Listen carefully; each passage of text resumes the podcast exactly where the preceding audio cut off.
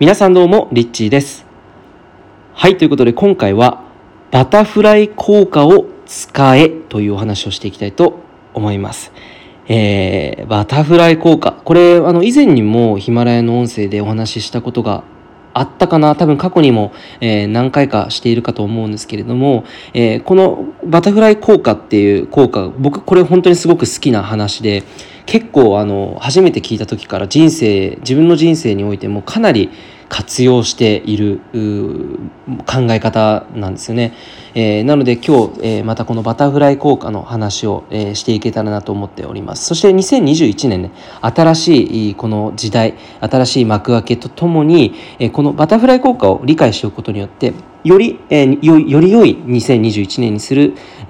ためのね本当にその一つの考え方としてすごく、えーいい影響を、えーもたらしてくれるのではないのかなというふうに思いますので、えーぜひですね自分の2021年新しい年を最高のね年にしたいと思う方は最後まで聞いていただけたらなと思います。でバタフライ効果って何かっていうと、えーまあ、バタフライってあの蝶々ですよね。バタフライ。これが、えー蝶々の例えばねインドに飛んでいる蝶々のこうパタパタっていう風がブラジルの台風を巻き起こしているという物理的なこう、えー効果として実際にあるあるよねという話なんですよね。一つの、えー例えば波紋が一つのこう波みたいなこう波紋がふわっと広がって、えー違う国にこう届いていくとかね。例えばそういう、えー波がこうずっとこう届いとずっと遠くまで行くような一つの波がどんどんこう影響して他の、えー地域にじゃあ津波を巻き起こしま巻き起こしてしまう、えーそんな風にですね、まあ、いろんな一つの、えー現象が他にも大きく影響を及ぼしているということなんです。例えばあなたが生まれたことによって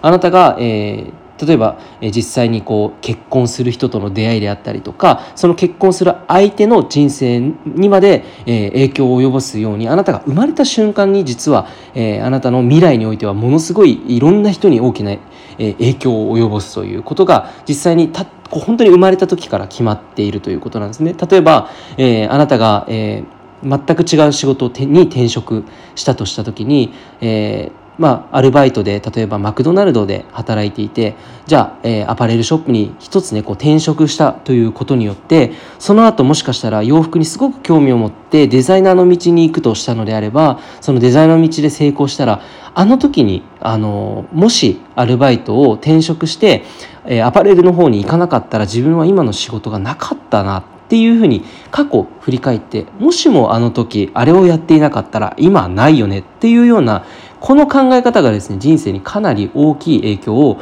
えー与えてくれると思っていてじゃあ逆に言うと振り返るとああの時やっぱすごかったなっていうことは今あなたが取る行動選択して行動に起こすことっていうのはあなたの未来においてめちゃめちゃ大きな影響を与えているんですね。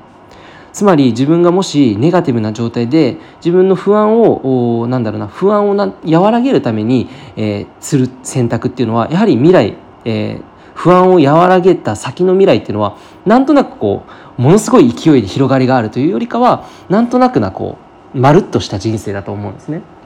じゃなくて本当に自分自身が、え自分とつながってあなたが本当に実は本当に、えやりたかったことこれをですねもし仮にすぐにできなかったとしても今から、えーそこに向かってあるいはそれを今から今できる範囲内で行動に起こすことによって未来例えばまあ本当に1年後とか、えー3年後あるいはまあ6年後かもしれませんが